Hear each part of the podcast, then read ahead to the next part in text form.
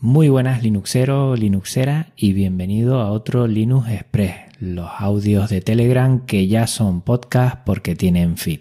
Vamos a repasar lo que ha acontecido en estas últimas semanas y como sabes muy bien, este podcast se alterna semanalmente con Podcast Linux para que te llegue toda la información y para que no esperes una quincena en referencia a lo que voy haciendo. El primer punto, como siempre, vamos a repasar el episodio 44, un Linux Conexión con Band, con Juan Carlos Navarrete, al cual tanto a él como a todo el equipo de Band le agradezco enormemente el que se me haya brindado la posibilidad de tener el Ultramove en mis manos más de un mes y medio y disfrutar con él muchísimo. Es muy importante que tengamos empresas como Band para poder adquirir dispositivos pensados para GNU Linux y espero que no sea la última en la que confíe en mí, gracias a ti oyente, tantos y tantos que son ustedes y que respaldan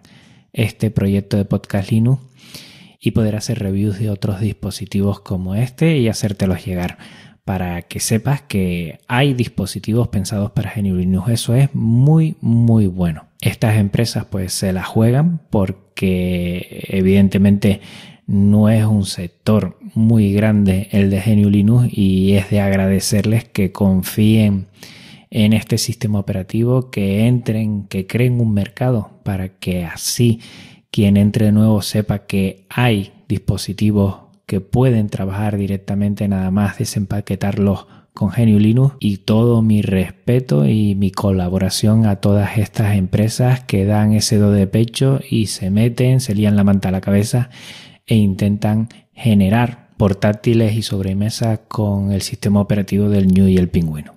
Recordarte que hubo cinco ganadores de los productos Band que ya lo comentamos en el episodio 44, el que te estoy hablando, y que puedes pasar por las notas del programa para ver si has sido tú uno de los ganadores. En el siguiente episodio vamos a dar un golpe de timón y vamos a comentar, a abrir un melón sobre las distros ligeras.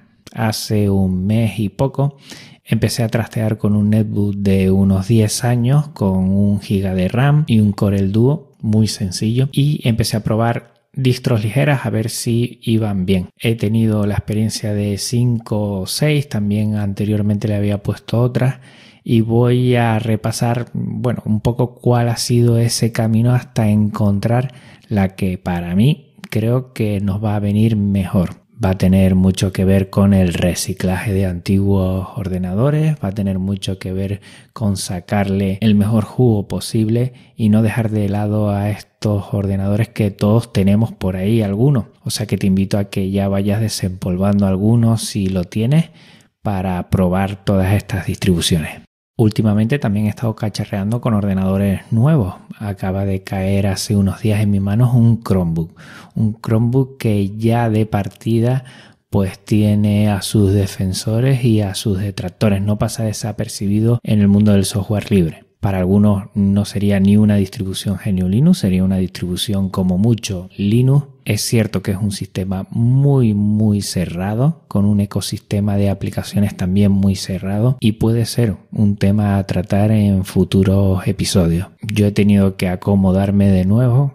Por ejemplo, había dejado de lado el navegador Chrome por Firefox y otra vez he tenido que volver a Chrome y bueno, me ha resultado un poco raro. Además el Chromebook, las teclas eh, son diferentes, hay que empezar a reeducarse en ese sentido y como puse en un tweet, pues me tiene el corazón partido.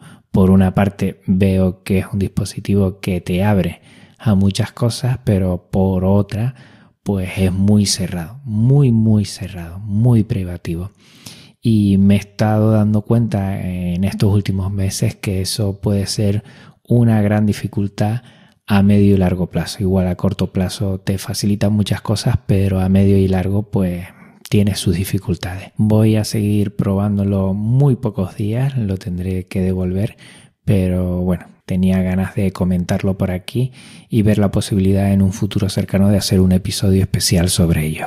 Otra cosa que he estado probando es el OpenWRT. Es un sistema libre para administrar tus routers. Los tienes que flasear con ellos y a partir de ahí pues puedes tener un control total de tu router. A mí por una parte me encanta porque creo que es un aspecto que dejamos a veces de lado en nuestra red doméstica, por ejemplo, pero por otra mm, eh, soy muy negado, o sea que estoy aprendiendo también mucho, es otro tema que sí me gustaría dar a conocer pero tiene que pasar un tiempo antes de que me habitúe y conozca cómo funciona. También te invito a que si tienes algún router por ahí, pues lo primero no lo tires, eso ni de broma, y segundo, vete recapitulando y mira a ver si en la página web de este proyecto, openwrt.org, pues es un router que se puede flashear porque después se le puede dar muchísimas, muchísimas utilidades y está muy bien.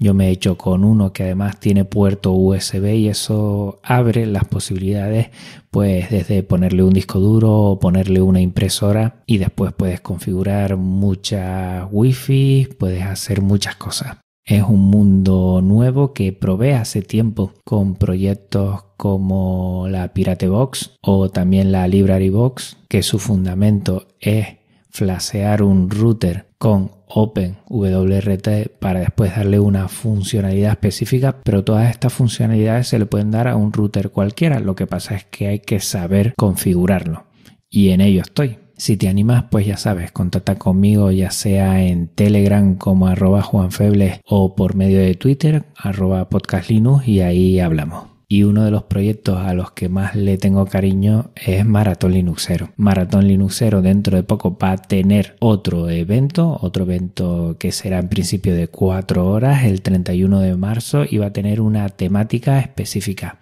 sobre multimedia y GNU Linux.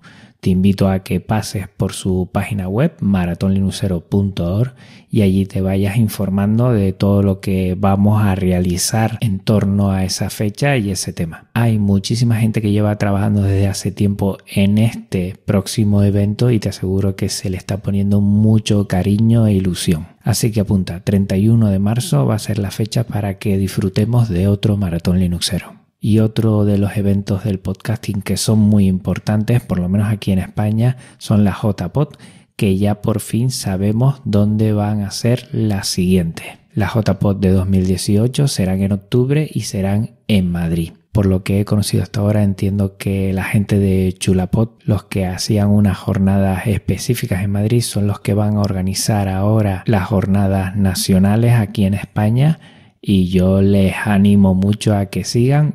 Mm, bueno, segurísimo que yo voy a estar ahí. Para mí aquí desde Tenerife viajar a Madrid pues es más fácil dentro de las dificultades y desde ya me apunto a ellas y te voy a seguir informando sobre esta jornada de podcasting en donde tanto oyentes como podcaster nos unimos para hacer un poco de piña, conocernos y compartir lo que más nos gusta que es el podcasting. A ver si algunos linuxeros nos unimos ahí y hacemos algo. Y por mi parte nada más. Agradecerte como siempre tu escucha, tu tiempo y recordarte que me puedes encontrar en Twitter como Podcast Linux y un correo para que me puedas enviar tus mensajes también es podcastlinux.vpodcast.net. El blog recuerda que ya es podcastlinux.com, en Telegram t.me podcastlinux y en YouTube youtube.com barra podcastlinux.